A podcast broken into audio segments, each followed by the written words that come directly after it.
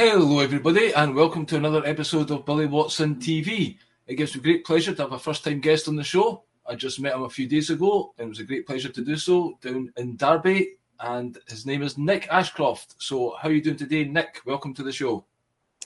Thanks, Billy. It really is great to be here. That's cool. So, yep, you, you were one of the organisers of the great, fantastic Comcast event, which I was privileged to be part of. But before we get into that, would you like to give people just a little bit of your background, kind of where you grew up and kind of your school life and education, etc.? okay. uh, yeah. Okay. In in this context, I, th- I think the big headline is uh, I'm a sound guy. I'm event tech, uh, sound and lights, bands, recording. That that's that's the big picture there, and, and how I drifted into everything that led us to to meet up at, at the event. Of uh, I started working in uh, recording studios like 98, 99. mental situation ended up in Portobello Road, London. So you're right in this sort of beating heart of all that. When there was still money, Billy, you know, this was still the days of bands, real bands having, you know, 10 year deals with money and money, money to do, uh, budgets to do like your six months recordings and everything. So I caught the tail end of that, the, the golden age. Uh, tape. Like before, uh, what do you call it? That Napster came in and kind of everyone could download music and the model changed really. Yeah. Um, as I was just saying, I caught the end of tape, you know, when you, you really had to commit to making a record and then the digital stuff come in, then the Napster thing. Quick diversion there, yeah, because that that threatened. Okay, this is the comment on how silly the, the industry is, it, the record industry adapting it and, and a touch of paranoia in this one because basically they thought Napster and MP3s were going to steal all the revenue from people owning CDs. And what they failed to see was streaming, that nobody would actually want to own any kind of copy. So that went on for like five or six years of like everybody panicking, say they didn't know what to do with the money. Oh, you remember all that nonsense with the uh, digital rights stuff on uh, the first generation of iTunes and all that stuff? So yeah, we went through that mill, and and the joke is nobody seemed to see that streaming was around the corner, and spent ten years completely wasting their time on how to protect digital files. So yeah, I went through all that. Um, did a lot of stuff with bands, outdoor events. I love sound systems and setting all that stuff up, and you know, just just just getting involved in uh, in good quality audio visual stuff. That's that's kind of my story. So did you go to university or something? How did you become trained in that stuff? Well, a musician that kind of fell into it and kind of yeah, there's a lot of music. I play all the usual stuff, and I really got into programming. Um, back in the day, you had to programmer was okay. In contrast, most people have got some sort of recording stuff in in the room on the laptop, whatever. That wasn't the case. You really had to have a bunch of kit you could take with you. You had to know two or three programs inside out, and, and that was my job as a programmer. So I was using my music skills, program them up into sequences and things electronically in, in studio. So yeah, I, I was music's my big thing, really. It's just that I, I enjoy the, the disciplines you get from that. Uh, quick diversion on the university. I was doing um, English and psychology, and then uh, didn't. I stopped two thirds of the way through, and that's when I moved into the music and got that job. The music thing was always on the side. It was just that I thought, okay. I'm running out of steam on this degree, and uh, let's jump ship. And and that was the way through. Two thirds is quite two thirds is like quite towards the end, you know. You're, yeah, I mean, I, I, was I was running out of steam. It's the, the, the, grades were going down, and I was thinking, "Where's this heading?" And uh, that didn't sit well with the, the folks and everything. Uh, but hopefully, I've come good on it, and uh, like I say, got got involved enough in the recording world to to see that one through.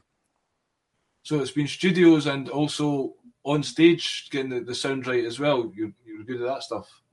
Good enough. Um, you know, the, it's it's quite a cutting edge thing now with all the digital kit. But um, I I toured with you know plenty of UK stuff uh, around the world, really. But it's not something I'd recommend. It, it, it, as much as it sounds glamorous and everything, it's really hellish. You age at three times the human rate. You know, it's it's a really tough gig, and and you begin to see why successful bands keep a very small bunch of people around them that are just family of it has to be these guys, and if one of those goes down, it's a serious job replacing them. You know, so uh, you've got to dig in with one or two bands to, to, to really make that one work. And and I'm happy just dabbling in the studio and, and taking jobs there and doing the live event stuff where, where that fits out. You know, so trying to strike the balance between all those things. That's cool. So with this, you've, you've been working for other people, I guess, or were you doing that independently, freelance, and if you've got your own company now, is push back your company. How did all that start and come about? Um, yeah, lots of the freelance stuff. Most of us that have ended up working under the banner of Pushback have got a similar background, and uh, yeah, so we we found ourselves wanting to improve the uh, audiovisual side of all the the anti-lockdown protests, and we just turning up to them because we didn't like it. we just wanted to go anyway. Um, so it's the lockdowns well, that started. Yeah, I've, I've attended a few of those events where the sound was absolutely horrific you know, and it just yeah. kills the event. You know, you need proper, you know, equipment that people can hear your shit. and uh, that's it, and, and that's what kicked in. Of it's such a shame, you know. No matter what the event was, you know, guys like me, we, would be uh, we, would struggle to listen to something that wasn't correctly set up, and and that's not being n- nerdy or techie, Billy. That's like there's someone's trying to get something out of their brain into your brain through sound. Yeah and if it doesn't yeah. work, that that message doesn't get through. So there's a really important thing underneath that. And uh, so me, Steve, and Carl just found ourselves. Well, let's. I think we can improve the game on this and speak to some people, make sure there's a budget. And um, yeah, that kind of peaked. I don't know, two weeks ago or something. We're at the uh, Fiona's thing in London with like a 43 meter square LED screen, Arctic truck, massive sound system, and it somehow it's all worked out. So yeah, we, well, uh, we came. you guys behind that? I never knew that yeah, we, that was uh, that was Steve and Carl putting the most of the legwork into that and booking all that stuff and making sure it come together. And uh, yeah, that was you know in comparison to two years ago, dodging the battens from TSG and, and we had police liaison, and it, it, all worked out right in front of the BBC. It was it was surreal. You know, peak yeah. surreal of like, I, I, can't believe we're doing this. And I just kept pushing the fades up and I could hear this, you know, Matt Le Tissier bouncing off Oxford Street. it, it, it, it was so very surreal. John, yeah, John Watt. John Watt gave it a good bit of welly on the mic as well. exactly. Uh, if you'd have been a pedestrian, you know, 200 meters down the road, there was no chance of escaping that one. So we finally got payback for all the times that nobody could hear it. Everybody could hear it, whether you were there or not. You're inside the shop buildings in the toilet. Yeah. yeah. That's cool, man.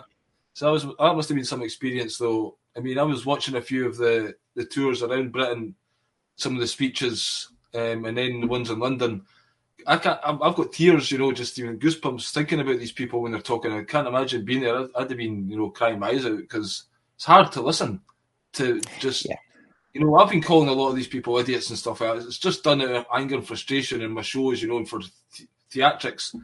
But I have a lot of empathy for these people that have believed their government, you know, whatever situation. I've not looked into conspiracy theories they're doing it for everyone's collective good. The next thing you know, they're losing legs and stuff like that. You know, it's it's just so sad, and all the deaths with yeah. the white roses get thrown there as well.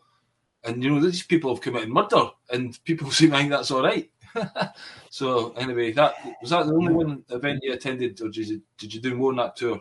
Uh, not that particular one. No, we've we've always had some crossover with the stuff Fiona's been supporting and everything, and uh, it just seems to come together organically. Of uh, you know when stuff's needed, we can always uh, help out at least.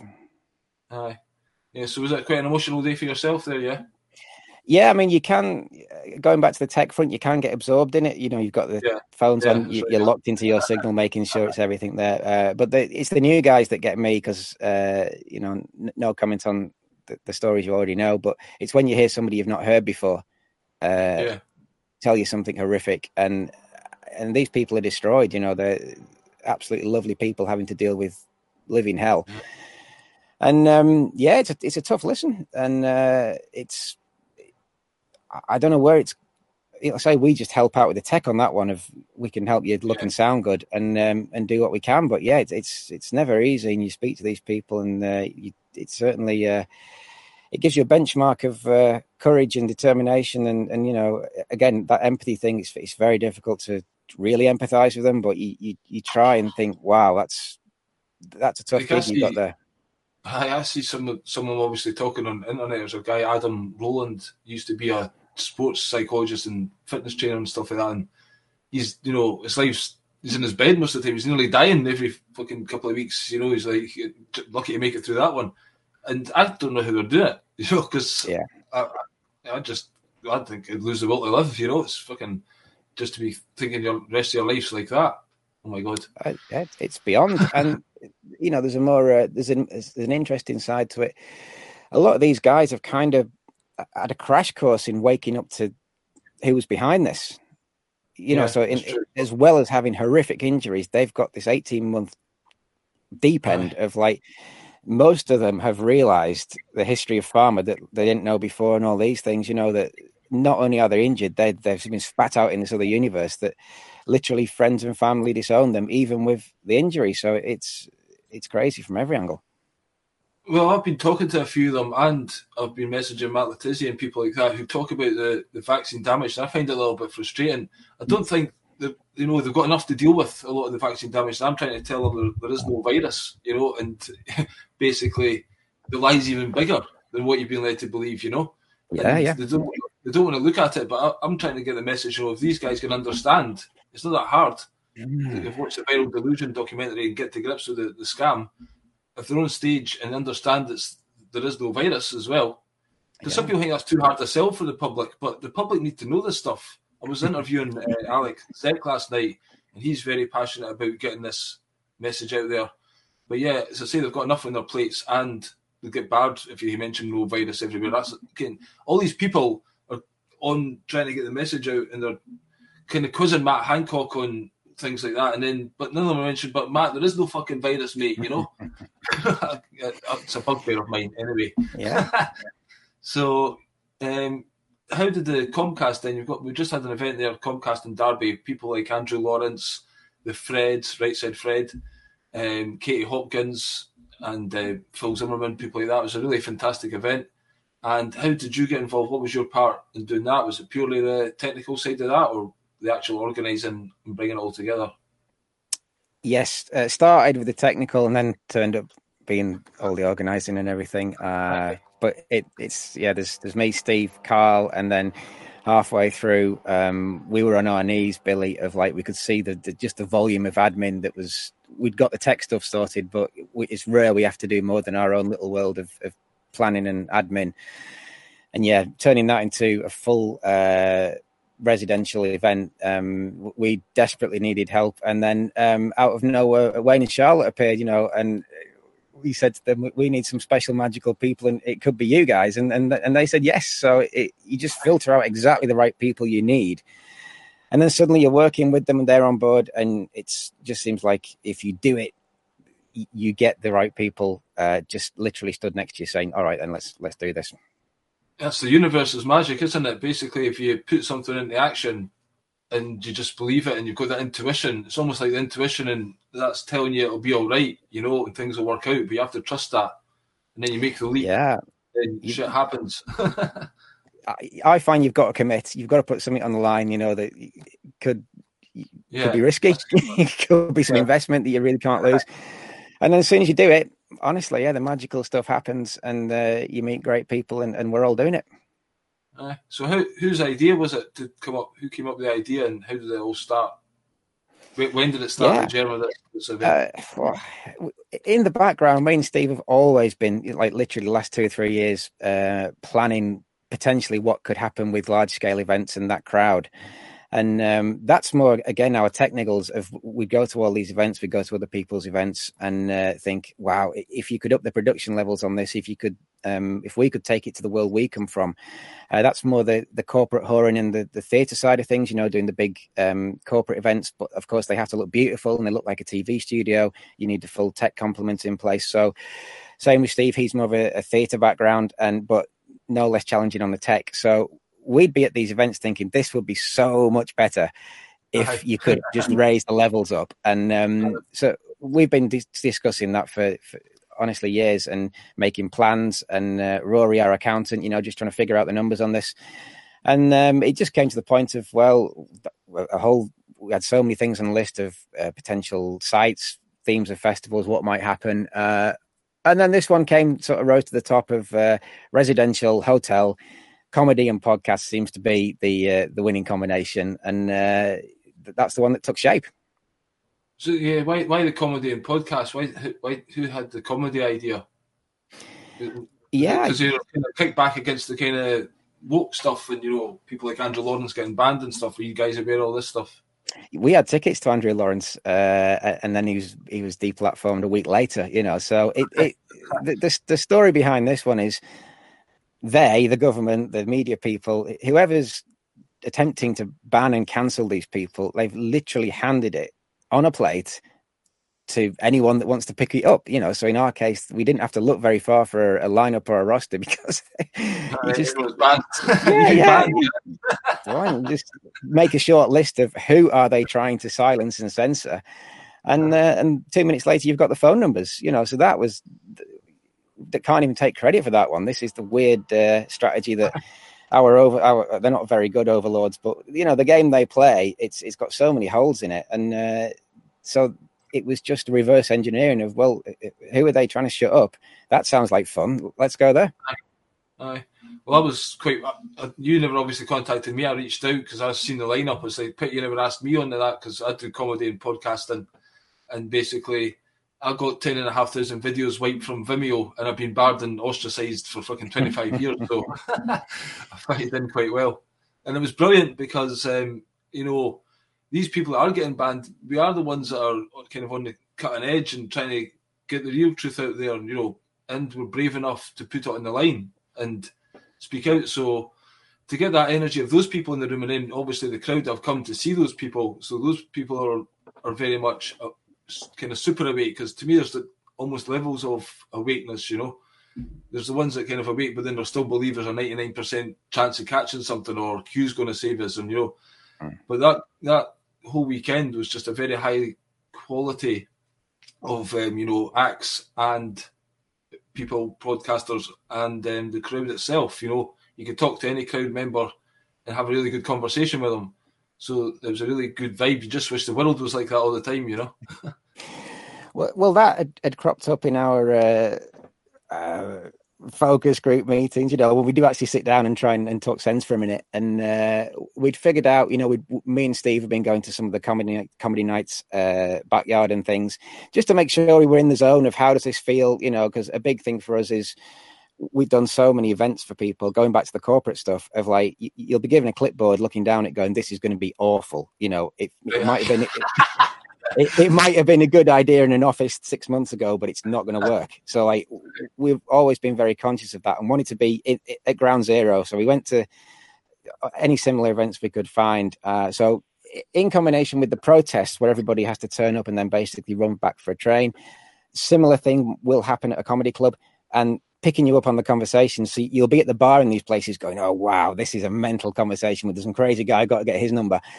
and then everyone's got to run off and that's where the residential idea came from of well wouldn't that be good if we were all actually staying in the hotel or just one round the corner and the, the bar's open until four o'clock in the morning you know it, it, and that's what we did so i'm glad you mentioned that because there was so it, i think equal value was just meeting crazy magical people having those conversations and you didn't have to be anywhere near the stage that was just you know sat there chewing the fat well, with whoever was in front of you yeah, the thing is, I don't know if these are criticisms, but here's some feedback. So the Saturday, it was an amazing day. It was packed full of you know one quality actor after another.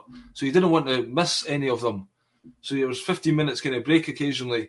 So that was when you were getting out, going to the toilet, coming back, having a quick chat with somebody, and then you're running back in. I mean, a lot of people did stay out and chat and mingle, but I was wanting to watch a lot of the acts. You know, there was just so much. We were giving it so much value. It was ridiculous. You know, it was just I didn't want to miss anyone on the stage because everyone was that good. And then another small one was at the end of the night. I was wanting people to hang around more, maybe get the party going a bit more, and people seemed to dissipate. But again, it's probably a long day, and um, people were going to their homes. So I don't know, just there was an opportunity at the end for the party to go a bit longer on the Saturday night. I thought Matt Hoy could have kept it going, or we could have, you know, because there was a good vibe there, and then it kind of just dissipated. But you know, apart from those two things, I mean, I'm not even complaining. It's just I would have liked to have chatted more, is what I'm saying, and got to know people a bit more. But it was too good. Didn't want to miss the show. yeah, I mean, I, I, won't pretend that it was uh, massively under control. It, it, it was enough. To... who's turning up next? Right, he's on next. Right, bang them on. Yeah, I mean, I was walking around with a clipboard, and I might as well have just put the put the schedule in the bin every five minutes and drawn a new one. We, we, I mean, we, we had a an airline collapse on us overnight, you know, and That's that was my, well, yeah. my wake up call from uh, David Vance saying, Nick, the, the airline has gone into uh, receivership and I'm stranded in Belfast. And we might we managed to get him uh, you know, this is the beautiful thing, the magical people. People just help, and we, we had someone picking up from the airport. Um, but yeah, else missed it. Sorry, does someone, else, does someone else not miss it? Yeah, Rick Munn. That was that was a big blow because we we were going to open up with uh, Rick Munn and Darren Denslow, and they've got such a, a great chemistry uh, on the radio shows, and they don't do anything together. They live, you know, obviously Northern Ireland and, and Plymouth. So that was going to be the opener of just put these two guys together and stand back. And uh, Rick couldn't make it. He got the same thing. The, the airline hadn't collapsed. They just started cancelling flights on the Friday, and we couldn't get him rerouted in time. Um, so that's definitely one for next time. Of uh, those two guys, we we don't need a schedule. We don't need a script. Just give them a couple of microphones, and, and we're good to go. go. yeah. Cool. So anyway, it was good to get David Vance. I really enjoyed his stuff. In fact, I've lined up an interview with him. I think on uh, Tuesday possibly. But yeah, he I like him because he doesn't look like he should be as switched on as he actually is. you know? Yeah, yeah.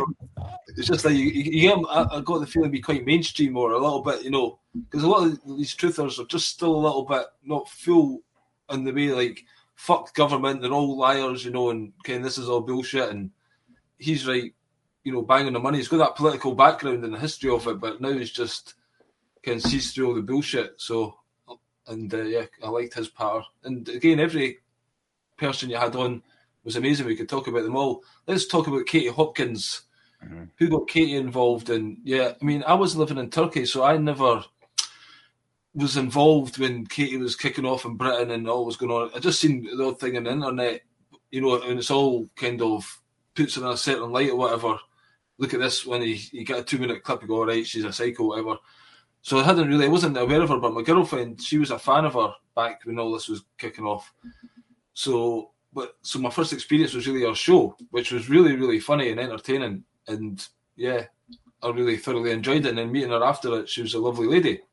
So I've got a really good impression of Katie Hopkins. Then I watched some of her stuff and I came back here, and obviously she's having to go to fat people and stuff like that. And she's you know, she's got a point in a lot of things, but you know, a bit brash.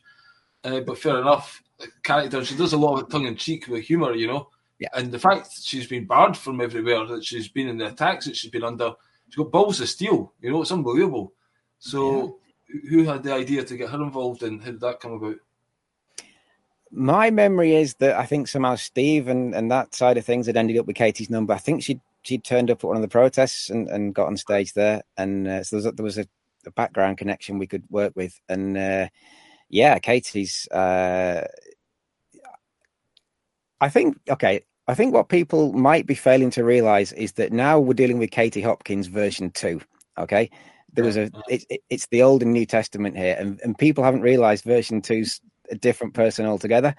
Um, she said that in an interview with Iconic, or was it yeah, she said about going around it, circumverting. You know, before she was a bit like me or whatever, you just ran straight on. That's mm. what I tried to do in comedy and stuff like that. I still want to do it because you can say a lot more in comedy, but not just being that fucking steam train. yeah, she's uh, she's so clever. Herself. What's that? She's reinvented, she's reinvented herself. Basically. Yes, massively. And I think a lot of it, it, it's not a contrived thing. I think she had that brain operation and popped out a different person. You know, uh, she's now in in this sort of Buddhist uh, uh, playtime situation. Not not really a Buddhist, I don't think, but I'm just using that example of sh- she's now an absolute expert at playing with reality and people's heads. And uh, yeah. underneath it is a really smart, clever, nice person. But she's yeah. got that down to uh, such a T of uh, being a, uh, she's such an obstacle for people if they try and get involved with her. And especially this cancel culture thing. So she was she's still getting the rent of mob turning up at least an email, possibly in person to gigs she tries to book for a solo tour. Well, she and, had twenty um, dates booked and she only got four of them left, I think, something like that. That's it. So you know she she's massively behind this principle of what if you just build the whole thing from scratch, you know, and, and remain uncancelable. Um, so we essentially opened up her slot as a tour date, and that's where we, you know, uh, we got another hundred people in the room um, just for Katie. Oh, so. Uh, that was her idea. Like I say, she's she's she's, she's so smart in understanding these situations, and um, everyone's got a lot of love for it. Interesting demographic. If I don't think we quite had the crossover of they the Katie fans don't like the cancel thing, they don't like the PC thing, but they might not be down the same rabbit holes that yeah. we are, you know. So it, it was just an interesting uh, vibe to pick up on on on on who was there and why. But she's she. You see that just because there was that different little bit of energy came in, and then when some of them were obviously left, but some bought tickets, and I'm not sure they bought tickets and they knew what they were getting themselves in for. So there was Phil Zimmerman coming at them. well, Phil's on Phil. You know, Phil is on the genius level of. Uh, he has to come down a few a few levels just to make it you know understood by humans he really is up there and uh... i love this bill hicks i like his um, the, the boris johnson the, the nlp skills yeah. well this is the thing we've got my personal tastes i'd say on that lineup we've got phil zimmerman uh, intel lady um, definitely those two i'd say these are genius performance artists who wander into stand up and wander into comedy, but really they just they can't stop doing this thing. Right. And they don't they don't want to be stand up comedians. They just want to do what they do and they've spotted how it has to be done. And that's the nearest the, the nearest neighbor they've got is, is is, is comedy or YouTube channels. But um, I, I, pick up on that straight away that they're not after necessarily being a stand up artists. They're they're after they've got a vision to be a performance artist. That's their thing, and uh, we can bring them in t- to a certain degree for the show. Yeah, yeah. I mean, I thought it worked quite well. I mean, I, I loved it. You know, I loved the two of them. So, but yeah. again, not still everyone's cup of tea, that kind of thing. So, mm. basically, I mean, yeah, it's just the, the, energy I got there. Just that some people are going, "What the fuck's that's not at all about." Marmite, isn't it? Marmite, mate. You've got to take the chance with Marmite and, and see what's so, left over. so that, I interrupted you there about Katie uh, just to get back to that, can you remember what you were about to say? Just um, Katie, well, Katie the persona kind of thing. Yeah, so there's there's a Katie version too, which is is it's not the old sort of uh, what was the shows, the Apprentice and Dragon's Den and all that. Like that that version one of, of the biggest bitch thing. I, I think I think I don't think she manifests that anymore. Now she's got this really dialed in following. They they they love her take on things. She does the Katie's arms and it's a it's a masterclass in PR, and you know, I mean that in in the most positive sense of she's returned the blow of being cancelled um, in genius fashion, and like yeah, you say, yeah. circumvented all the people that tried to get rid of her. Um, just gone around the whole problem and said, I don't actually need you guys to to carry on doing what I'm doing. Um, see ya. So I tip my hat to that all day. Yeah, and again, you mentioned that playful attitude. Um, in the interview with um, what's his name, Lewis, an iconic. you know, just at the start, she's standing behind him, licking his neck and stuff like that, and just being nuts. But that's the to me, you, nailed it with the Buddha thing, that kind of playful, childlike thing. Yeah, yeah, yeah. It's fucking with the reality with him and keeping him yeah. on his toes all the time, but in a good way. You know, it's just you knew she was playful with it, and just um, I, I'm a I'm a fan now. You know, so. And uh, yeah, anyone else that st- sticks out on the, the bill you like to mention? Um, I, I, think we accidentally struck gold with uh, where Patrick Henningsen took things, and um, you know we didn't have such a master plan apart from put really talented people in the room together and make sure they can be uh, seen and heard properly. Uh, and Patrick went on a really good deep dive. You know, suddenly I was like, "Oh yes, this is this is the good gear. We're, we're getting stuck into it here." Yeah, um, I like the bit about the government being the ones behind the so Pfizer and that. It's just like a front for like the marketing side of things. It's the government supplying all the vaccines, and he's going into that? I think. Yeah, yeah. Like basically, it's hardcore as well. yeah, all that stuff, and uh, Patrick rotated, I think, seven or eight different guests on on his session, and you know that went straight out the audio at least on uh, his show the next day. Um, so that was a, a, nice thing for us going back to the tech front of we've managed to host a, a, a really deep, interesting panel with uh, heavyweight like Patrick, and it's gone straight out the next day. I thought, well, that's that, that's nice, and okay. being able to offer that. And uh, yeah, the Sunday morning, I, I, know you was there, but we, we didn't know who was going to turn up to that.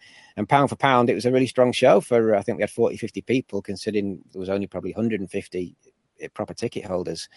Uh, so I think we've we've found there's a, a real uh, thirst for information there that it's you know you know when someone's landing it as a stand up because you can hear everybody laughing. It's a bit more tricky to see who's really getting stuck into a podcast or or, yeah. or a media session, you know. But um, yeah. I'd love to go further into that. Yeah, just just high quality uh, information content. Yeah, again, it's the quality of the guests, isn't it? Because like even you had the guy with the monkey selfie. One.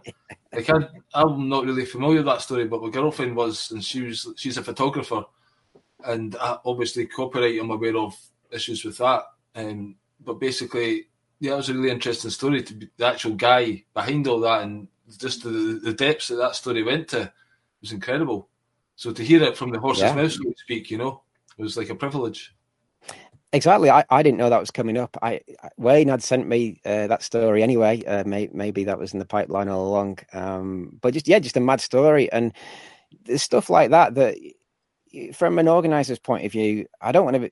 You know, you don't want to stay tied into the same bunch of comics and podcasters that are forever. You know, getting the yeah, same gigs.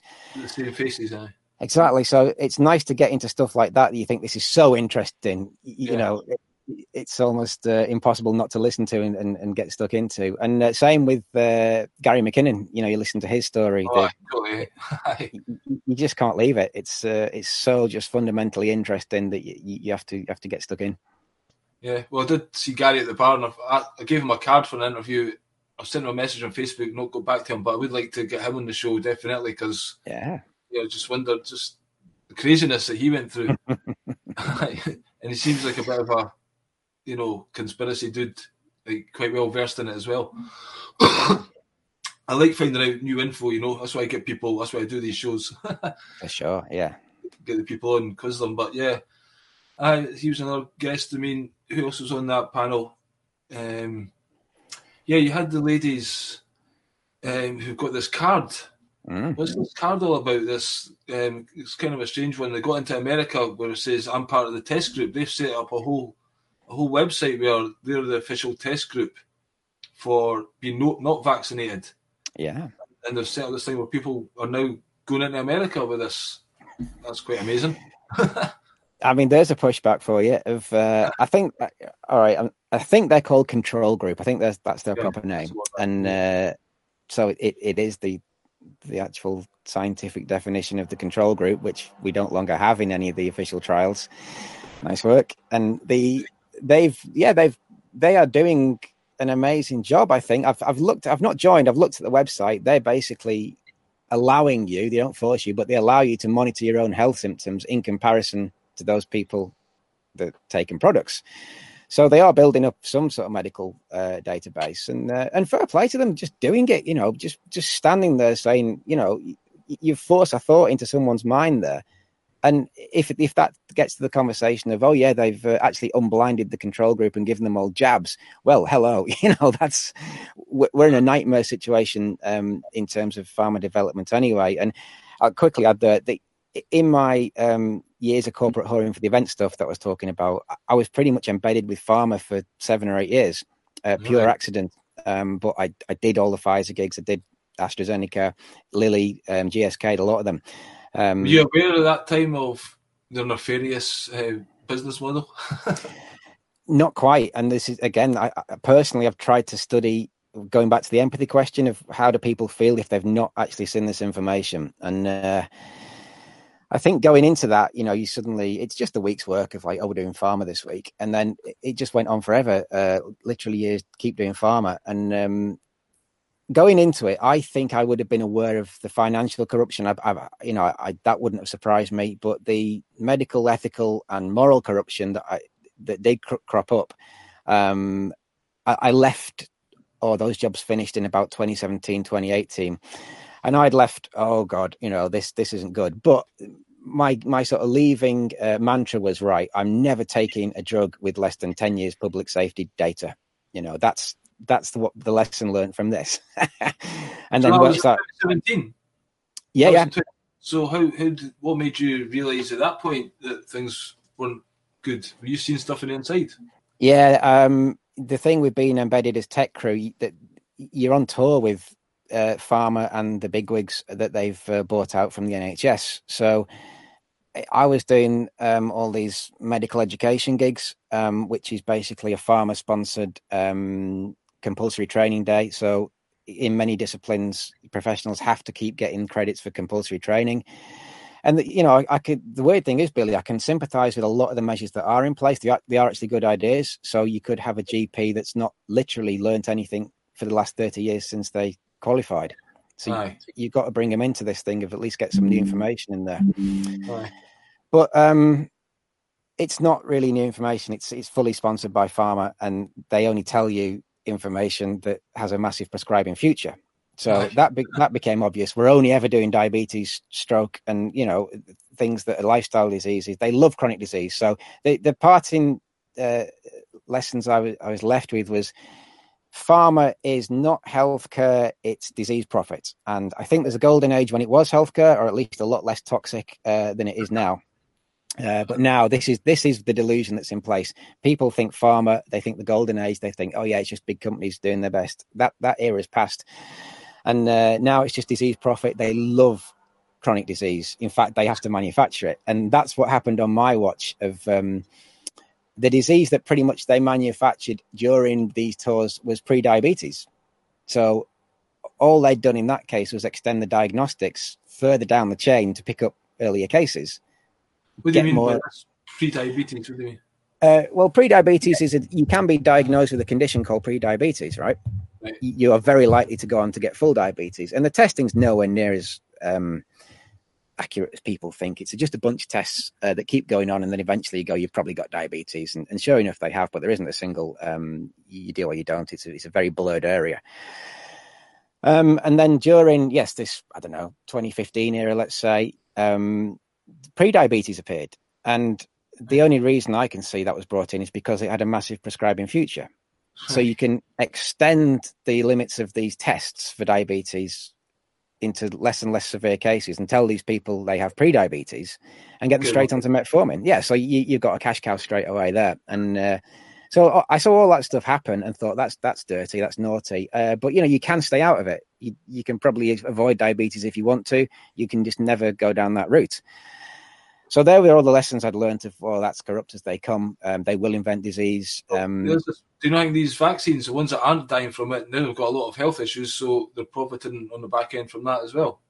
Exactly. You know, win-win. Um, the uh, the blood clotting situation is just got to be a cash cow all day. Anticoagulants. Um, and yeah, I mean that was so much of the time I was there. Is uh, blood thinners was already a massive market. Um, as soon as you go down that diabetes medication route, you're bound to have to compensate for side effects, and it just went on and on. So these were literally were um, pharma sales days mm-hmm. under the guise of medical education for the NHS, and uh, it's a complete accident that I ended up on them. It just I did seven years of them, I think, and uh, that's how I left. Of that's nasty. Never take a drug with less than ten years safety data. Let's crack on. And then you know, one year later, the Wuhan virus. right, I, have got an idea what might happen here. yeah, exactly. I was a little bit fucking. To me, being down the rabbit holes for so long from the get go, I knew it wasn't a virus, you know.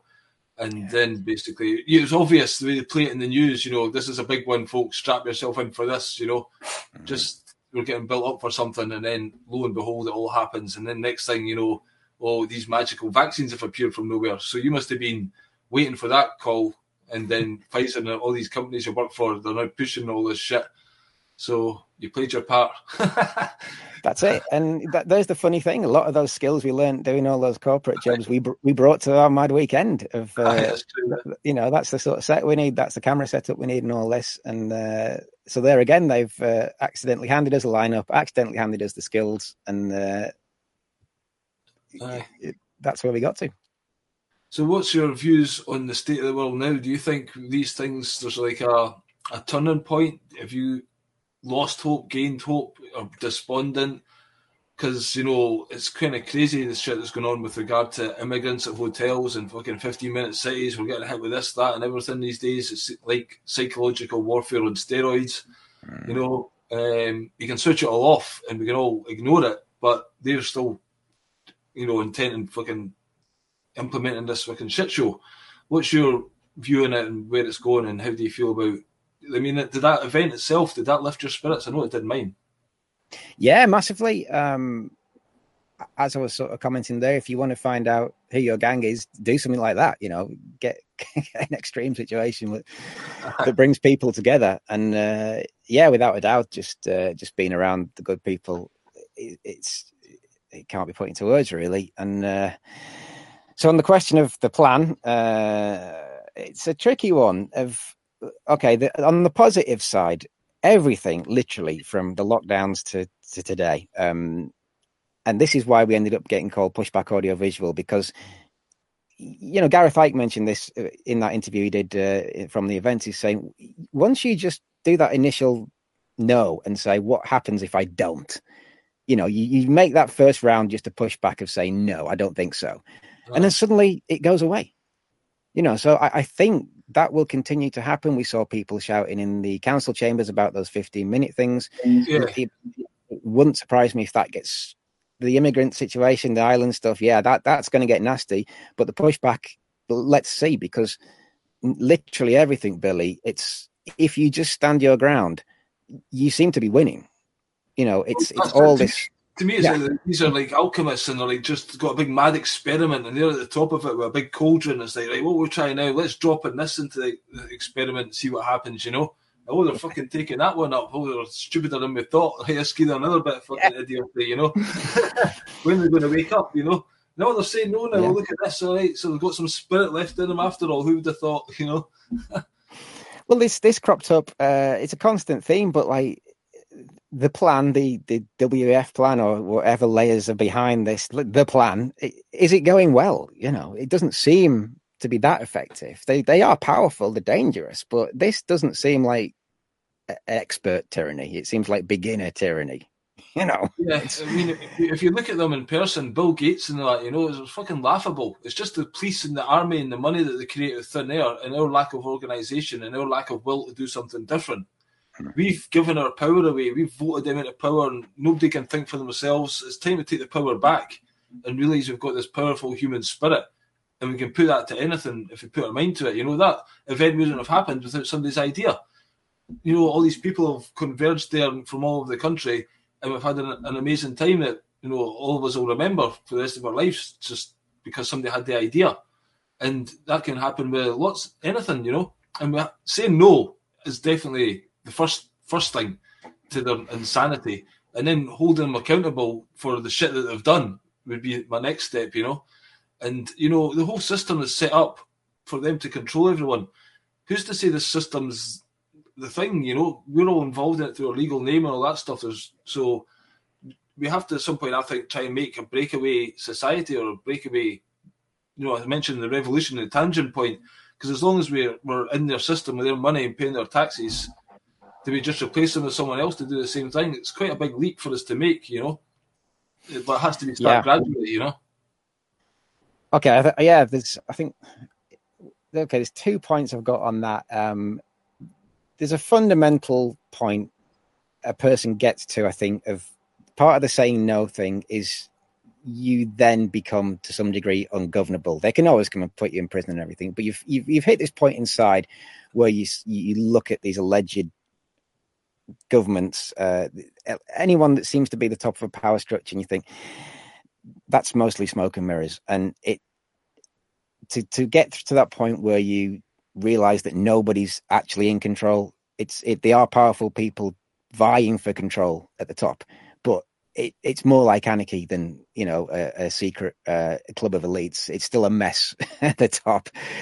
And me, it's all different competing elite families or black nobility, mafia families, and all this kind of stuff. They're literally criminals. Yeah in a big secret club they're just fucking trying to pull the wool over everyone's eyes and infighting amongst it. But you know, they're trying to. They're more organised than us, but still, it's not perfect. Yeah, there's there's a there's a really good Terence McKenna quote on this. Um, that's nothing to do with his usual stuff on mushrooms and everything, and and he's on about elite cabals and and what's really going on at the top. And he says the real scary story that people don't want to admit is that nobody is in control. Uh, there's still there's still a psychological comfort in being a slave to a tyrant that yeah. they they've got you know they're steering the ship somewhere and mckenna's got this two minute rant saying the real story is that nobody is running the show That's that's the head. no one's willing to pick up on. And then that changes it again because you find half the internet is so triggered and bogged down in symbology and Illuminati and everything. And for me, that's easily manipulated as a, a stage show. I, would freak people out all day dropping eyes, triangles, 33s, the lot. You know, it, it, you're telling me that you're vulnerable to those sort of triggers. Yeah. So I, would work that to the hilt of uh, if I wanted to create a bit of smoke and mirrors. And uh, some people even say that adrenochrome and all that stuff is, if you actually take the drug, it's not as powerful and as psychedelic as it is supposed to be, and it's like almost like a sideshow to make them more scary and stuff like that. This adrenochrome story. I mean, I don't know. I'm always open to learning more, you know. And somebody else had a different opinion. I thought, oh, well, there you go. Because again, they're using these things to make them appear like the big scary monster, you know, the devil and whatever. They're pretty evil, right enough, but. yeah, I, well, this is another. This is an infinite rabbit hole right here because you've got this. Is it a stage show? Is it real? And I think there's truth and lies in all of it. And the only thing you can benefit from is learning how you are going to deal with it it, you'll never get to the bottom of really what it is. You know, if you're looking for this absolute truth of okay, who's who's really the boss, who's really a, a double agent, who's a triple agent. So the skill set there is knowing how much slack to reel out. And for me, I've stopped dealing in absolute truths or anything. I just let things crystallize. I don't say that has to be mutually exclusive. I can let both those stories go with the adrenochrome and just see where they lead. You know, it, it's a waste of time getting too invested. People in, don't understand you don't have to one particular point of view. You can have two opposing point of views, or kind of paradoxical, yeah. but you can still say that could be true. That could be true. It's just this word belief has the word lie in it, and everyone wants to believe the, this book or believe that or believe someone else. But now's the time we have to listen to our own voice and follow our own heart and change our own consciousness. And when everyone does that, then the world will change.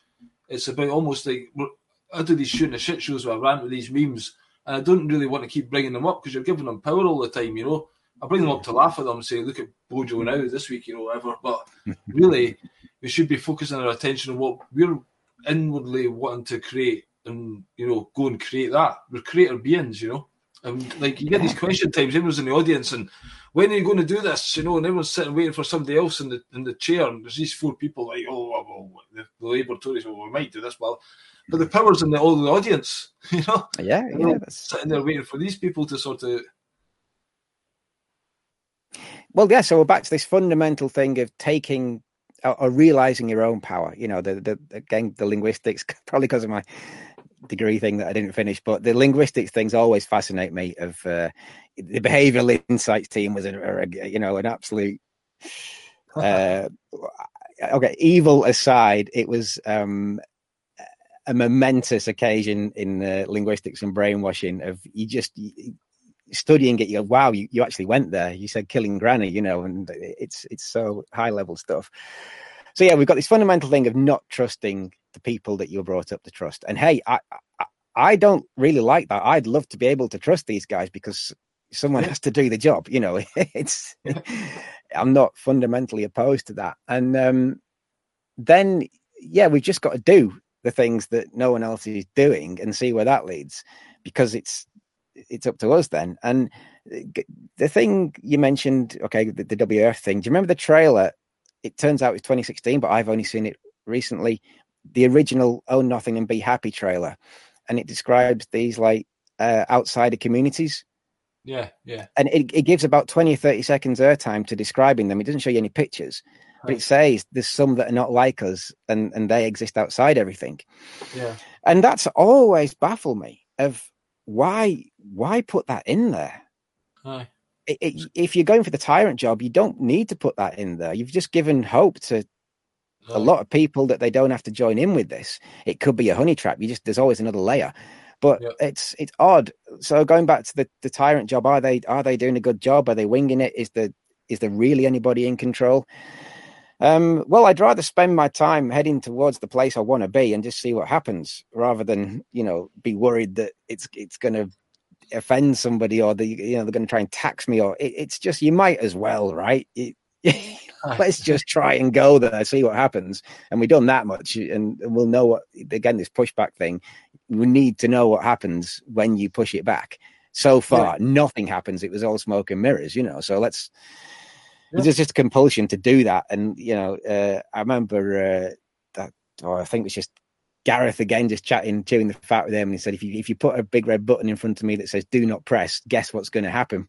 Aye, you're a press, aye. so well, I think, sorry, mate. I was just going to say, I, during my skit, I missed out a bit. I have got this bit where I talk about being a polarity. I've got a polarity responder gene, and basically, if I'm told not to do something, I do it. So I can't get behind the wheel of a car without having six pint and a couple of whiskies, you know. but, yeah. yeah, well, that's it. I think I think doing doing what you want to do in terms of, I mean, okay, let's let's not forget it was the lockdowns that really pissed me off. That you know that was before the jab situation yeah, but they were just guidelines, as Matt Hancock's pointing out quite a lot these days. yeah. So that was the original pushback of, you know, I'd be going out in the car thinking, well, what is going to happen here if, if we try and get stopped and everything? And nothing ever happened. So that was lesson one of nothing ever happens. You know, you'll be there in. Police woman in the chip shop and they were saying, you know, everyone's staying themselves in their house. We're not fucking enforcing it. They had the chat at the police station and the, yeah. the chief said not to enforce it. And I'm like, aye, they're all fucking idiots. yeah, yeah, yeah. But I mean that that hurt, man. That was all right. It's now been eclipsed by the the, the vaccine situation, which uh, not to take anything away from it, but I just want to revisit when we were really stuck in lockdown territory.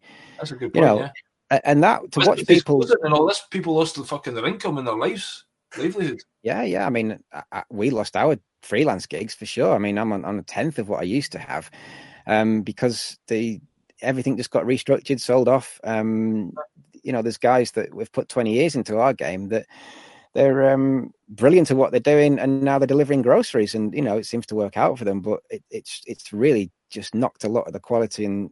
Uh, it's just knocked, knocked it to pieces, really. It's a good point, actually. We are forgetting that. That was had a massive impact. It's fucking shocking. Yeah, and it was tough, man. It was you're going out the house and seeing everybody do that. You know, there's like I say, the vaccine thing. It's it's it's awful from every sense, but we did still have the choice to just say no, I don't think so. And um, there was seemed like there was less of that in the lockdowns of like. Oh, you did. You had to be the only one in the supermarket without the mask. You had to be the only one not doing, you know, the, the stand there, please, and everything. And that was a bit of a trial by fire. Of all right, let's see what happens. Oh, look, everyone, nothing happens. You know. Uh, well, I never, I fought my work and I ended up getting sacked and going to a tribunal for not playing the game, telling everybody, the factory manager, the head of the union, not one person would look at any fucking evidence and they're all just yeah. playing along with it. It was absolutely fucking scandalous. ah, so that's the comment you were making about uh, the trade workers union guy because they were in the building, right? I basically, I was had my union. I called the head of the GMBU and I was going to talk and raise my hand up. I mean, I could have got on that stage during that panel and told my story about what I'd done at the work, the fucking shit show I went through there, the fucking the, the legal tribunal was a shit show. The whole thing, the head of the union, you know, was sending every time the union sent me a message, I was sending my message back with all these links to fucking all the good stuff about no virus, mm. saying you're a disgrace. You should remove that coronavirus hub thing from your website. There is no fucking virus. Totally ignored. Just absolutely scandalous. I can't tell you how bad it was. We could go into it in great detail. it's fucking shocking. Well, yeah, uh, and good point there that the information doesn't matter. You know, we're, we're, we're completely oh. post truth there. So you've listen got to, this. Yeah. I, I had a special meeting with the head of the factory, specifically organised so I could inform him of the shit show that was going down. So he wasn't happy. He sat down with that and my other manager, two of them in a room for fucking. I talked to him for 15 minutes, told him about Agenda 2030, told him fucking everything. There is no virus.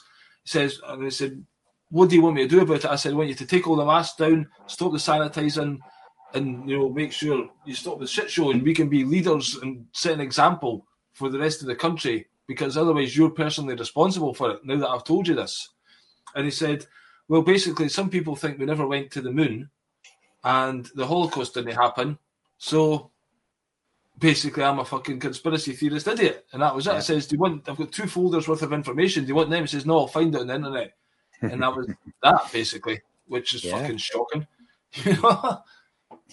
it was a crazy time, and so there's there's a lesson for everybody that that again the truth doesn't matter. It's it's just who's going to get the who whose story is going to win, and yeah, basically that's it. yeah, how to work with that. So if you the okay, there were some offerings made to us. I found if you confidently stood there and said, "Oh, didn't didn't you hear the rules have changed today?" Of uh, You could you could you could swing that with anybody. Of uh, if, if you pretended to be going along with new rules, um, like I say, poker faced and confident, you just do it, and you, then you see how easy it is. It, it's such a cheap trick. That's a good one. You can say, everyone's got to hop today. You're not hopping. Right. Why are you not hopping? it's it's Hop Tuesday, and uh, you know, don't don't make me report you. It was uh, it was that stupid. So they, they offered you bits, and you, you look back now at the banging the pans and everything, and wow! So again, some deep shamanic stuff there. That oh, that's you know. I, these people. Okay, the empathy things here again of like, what do we do with all the people that were out banging pans? Bang their heads off the pans. But that's that's it. yeah, that's you feel you do feel angry about it, but uh, you know that's that's more division from the people we need to get on side, isn't it? So here's the trick of like, how do we do this? What at what point are they going to realize that the it- things are not what they seem? And anyway, we can't get away from this fundamental thing if they've got to go through some sort of baptism of fire that throws them out the other end, less trusting of everything they've grown up with. And Yeah. however that's got to happen, you know, you can't force it. This is the thing. It's uh, they have to experience something Yeah. that that, that makes them realize that. People need to get to a state where it's affecting their. I mean, you would have thought the lockdown was affecting their lives and get vaccinated, but you know, things are getting to a point now. Again, with maybe the fifty-minute cities or something like that, something's going to trigger them. The immigrants in Ireland, they've reached a line. You know, I've been screaming from the rooftops for ages to fucking do it, but I guess people, are, everyone's on their own journey. You know, and it's just, it seems almost like fated somehow. This though, I don't know, life to me one you go through life. I don't know if it's because you're awake or conscious, but you know coincidences and synchronicities, and it just seems like it's almost pre-written. But we have got free will within that somehow. It's like there's a grand plan, but you can kind of maneuver within it. I don't know. It's just magical, weird life, and that's why I think you know I don't really claim to know everything, anything really, because what do you actually know? Everything's inside your head and your perception. We're all living inside our own universe, really, and uh, Yeah. you know, I think we just need to learn. That thirst for learning and improving needs to be installed in humanity instead of being passive. You know.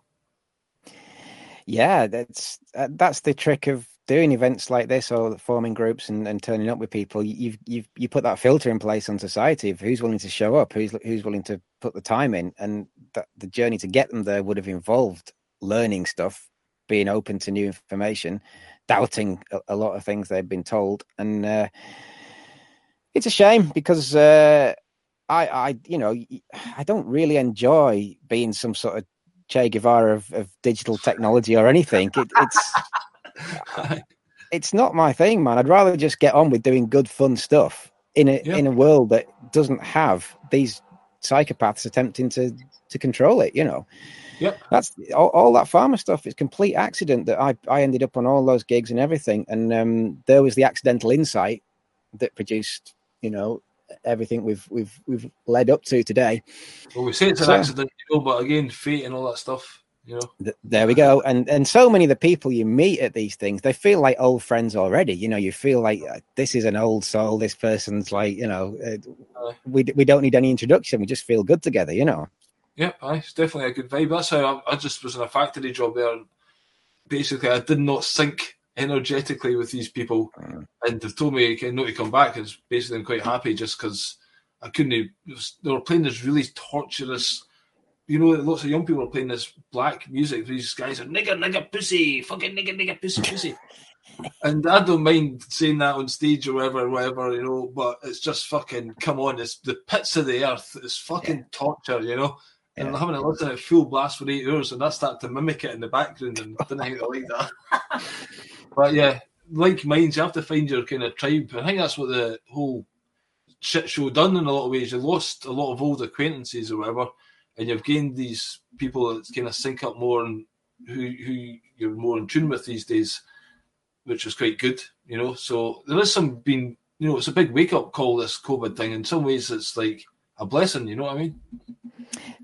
Exactly that's what they're saying that it, we didn't have to do any work apart from logistics and admin to, to put these events together because we found the right people we found the right lineup we you know it, we know we can and can't do it and and there it is it's massively galvanized the good people together and accidentally created some sort of you know there really is a bit of a guerrilla army there in that with, with this decentralized force that uses art and comedy against this reptilian hive mind. And that's what I noticed is the genuine Achilles heel of all the corporate work I did for years and that mentality that you need to get a pyramid structure in place and fair play. I'm tipping my hat ability to, to make it work, even if you're good guys. You've you've got to have this very rigid structure in place. But the people who end up running that uh, do, genetically do not have any concepts of art, the arts or comedy. All right. So every time they needed it in a show, they'd export it, import it to like, you know, uh, again, put, put their people on it and say, is this funny? Is this going right. to work? Because they just cannot figure out if it's yeah. any good or if it's funny or anything. So I think that I think that type of mindset hates the arts because they know it's a language they can't speak and it's very powerful, you know. And that's right. That, yeah, they were the discussions of, of leading up to, to all this that uh, and Katie said exactly the same thing in in, in her uh, iconic interview. The uh, the jester is the only member of the court that speaks truth to the king. Like and, that, and yeah. so if we're going down the uh, the Sun Tzu route of the art of war well yeah. here's a here's a big lesson that these guys cannot work with comedy or arts. And if you can if you can use that that's what I've been trying to do for fucking yeah. 25 years. Make us interested. yeah. But use, that was honestly, that was a godsend for me. That was the first crowd that I could genuinely be myself and just like let it all go. I've done it obviously before, but knowing that the crowd were getting it, you know what I mean? yeah, and well, that's it. It's it's all been a byproduct of this attempted tyranny and it's right. so funny. You know, Phil Phil Zed is going mad about this that the the so-called comedians missed two years of an open goal. Of, exactly. Right. Yeah, yeah, You know, by the time we'd got into Scotch egg territory, you should have had a show. Uh, At that point, you know, it's it really is the funniest shit, and it's it's real. It's it's coming out in the news.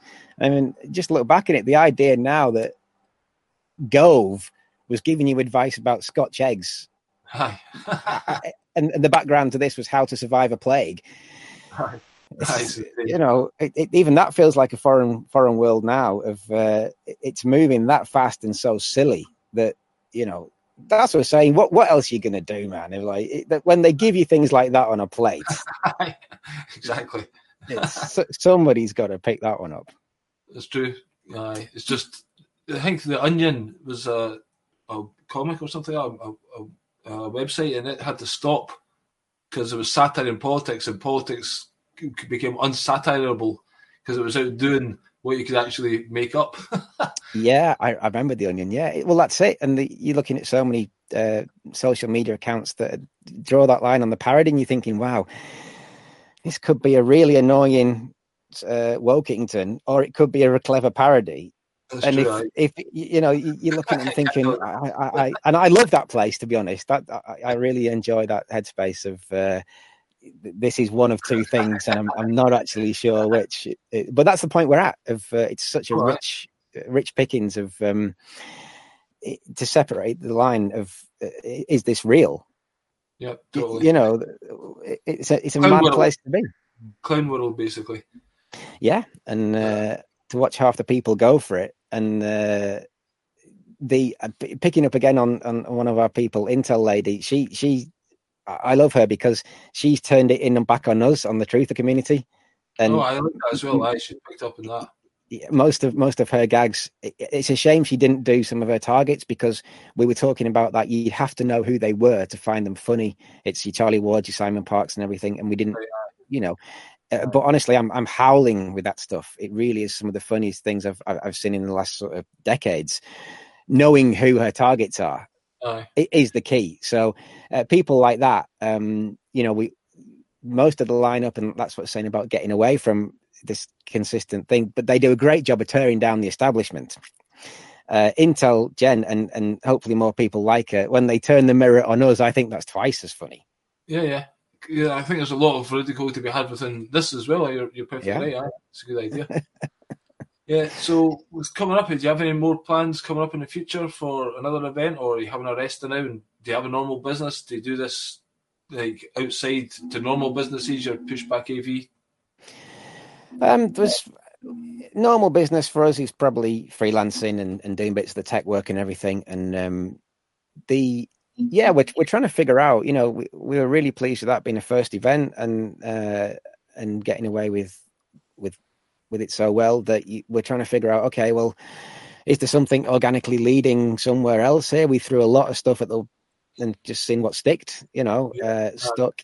Uh, so the, the, trying to refine that plan of is this hotel concept working? Would it work in a field? You know, just uh, there's definitely a lot of uh, room to to follow where it wants to go to see what's really working. I think the uh, the podcasting thing could be a lot deeper dive than it is, and all that stuff. Of uh, do people want to spend what did we have it about 130 quid for the weekend and everything? Um, just a mental amount of variables that even though it, it, sort of went well, you're not sure why or there's no comparison. Uh, so yeah. yeah, just to speak to people, get some advice, and um, where, where, do you think this should go? We could repeat the same format. Uh, it's just looking at where we popped out with it and making sure it's uh, sustainable for everybody, really, and it's something that we to make it a good foundation that we, we can grow from rather than uh, just guess, you know. Yeah, yeah. Obviously, you've went through the whole thing, set it up, and you need a bit of time to reflect on it. And um, um, I don't know if Ickonics you should mention their uh, input into it as well. They did, did they come on board at some point towards the end, or um, how did they get involved? And did they agree to do the filming? Were you were you involved in the filming? What was that um, kind of? Because did you join up as a partnership, or how did it work? Yeah, that's pretty much it. The uh, we'd we'd put all the spec on our lot uh, to film and uh, to run all the cameras and then got into more and more conversations with Jamie Ickonic and uh, was offering him, you know, little bits. And then it's his idea. He says, I think our guys can come and do the main stage and the media room and everything and, uh, you know, music to our ears because it cut down on our crew, it cut down on our kit list and everything. Um, so the deal we've loosely got in place there is Ickonic get the content, you know, with, with permission from the artists and everything, and, and they get to run that at least first. Um, so it was great to hook up. They they were such nice guys and totally professional. You know, it, it was like we'd we'd already done this before. Really easy to work with, uh, funny, and um, yeah, it's just one of those things that happened, and uh, hopefully everyone was a winner out of it because uh, it just happened exactly the right time. And of course, they're a big platform, so uh, it's really nice to to get the leg up there and, and to say in partnership with Ickonic, it's uh, it's a really nice thing to to happen. There's no there's nothing in concrete apart from again I think uh, just a more of organic um, uh, recce on well what happened here is it is it a strong suit? Can we take it somewhere else? Uh, you know they're mad busy with um, all their stuff they put all the content they put out a crazy amount of stuff and i think the big win there and the Ickonic thing they're, they're based in derby and we were you know 10 miles south of that so um you never underestimate the power of being local yeah, definitely. I think it was definitely good to have their input. You know, I spoke to Jamie; he was a really lovely guy, and Lewis and the guys in the media team. They were quite a good element. You know, just that wee extra element to go and have a wee chat with them. And yeah, I'm looking forward to the, they release some footage already, which has been quite good to see. And I'm looking for, forward to seeing more of it. And yeah, I was just going to say if you, they, they give you the all the tapes and stuff, you'll be able to look back at back in it and you know, because even me just coming away and watching the, the, videos I took back, you know, you get a different perspective on it, and yeah, you'll be able to see what you think about, you know, with the actual footage as well. So that'll help. but I've got some footage if you need it, but if you don't get it from them, give me a shout. Well, happy days, and uh, it just uh, again on a tech point there, it, it's a really because we had screens down the, the room that uh, Gar- uh, Jamie was doing all the switching for and everything. Uh, and at any event, and particularly this one, if you're stood six feet away from the stage, you, have got one experience, and then if you're, you know, hundred meters back down the room watching a screen, you've got yeah. another experience, and it's not necessarily worse, but it is different. You know, yeah. that feels like a TV show you're watching, and yeah. it's got a different vibe, and the way you relate to what's happening on stage, it's hard to put into words, but completely different. So, um, yeah, there's there's always these two worlds on the go of you can be six feet from the front having one hit and then look back at a nicely polished uh, video and it, it's all somehow different and funny in different yeah. places and it's got different qualities to it so you never know what's going to pop out on the on the end of a video shoot yeah that's true and i did go back at the whole one point watch the tv there that was quite a good idea actually um, to have that for the people further back because there was quite a distance for them to see so well done whoever had that idea. Is that the, you probably yeah. used that actually. Corporate horror, and again, you know, that all this stuff you put put screens everywhere so everyone can see everything, and uh, yeah, just the usual stuff of um, let's make sure people can see and hear. Yeah, it was a very, very well set up, very professionally. The whole backstage backdrop and everything was done really well. So kudos to all you guys for doing that. You've done a great job. And uh, yeah, I'm looking forward to any more that you put on. So well done for that. Is there anything you'd like to say before we wrap up? Have you got any business you'd like to promote, your website or anything? Uh, I think it'll be dormant for a minute. We'll try and uh, we'll try and hook up and get these photos out, and then give a quick refresher and thank you to everybody, uh, and see where we end up. I think there's uh, just again thank, thanks to the the very nice, good, magical, efficient people that turn up to these things. Uh, we had so many people offering us help for the next events, and uh, you know, coming up to say hi, and you know, we think we can help do this, and and it's just so nice to uh, to walk away from it thinking your life has been enriched with uh, a load of great people. So yeah, we'll we'll be we seem to be doing all right with the Twitter account and everything. So we'll we'll put some updates on there as soon as we, we cook up a new idea and um, and try and grow on on what's just happened. So yeah, we'll we'll keep you in the loop, Billy, and uh, the the OGs from ComCast One. We'll uh, see see where see where we all end up. Yeah, well, obviously you can't keep on having the same acts back all the time, but regardless, I'm sure it'll be a great show. Um, everyone you got in this time was a, a, success, I think. So well done for that. Well done for all your efforts, and yeah, stay in touch. Thanks very much for coming on the show, Nick. If you hang around. I'll say goodbye to you off air. And everyone else, thank you very much for watching. Hope you enjoyed that. I'll be back on Monday and Tuesday next week. I've got David Vance, Richard Thrall, who are both on ComCast and Matt Hoy as well, who was on ComCast. So uh, join me for them. Cheers and out. Take care. Bye-bye. Bye.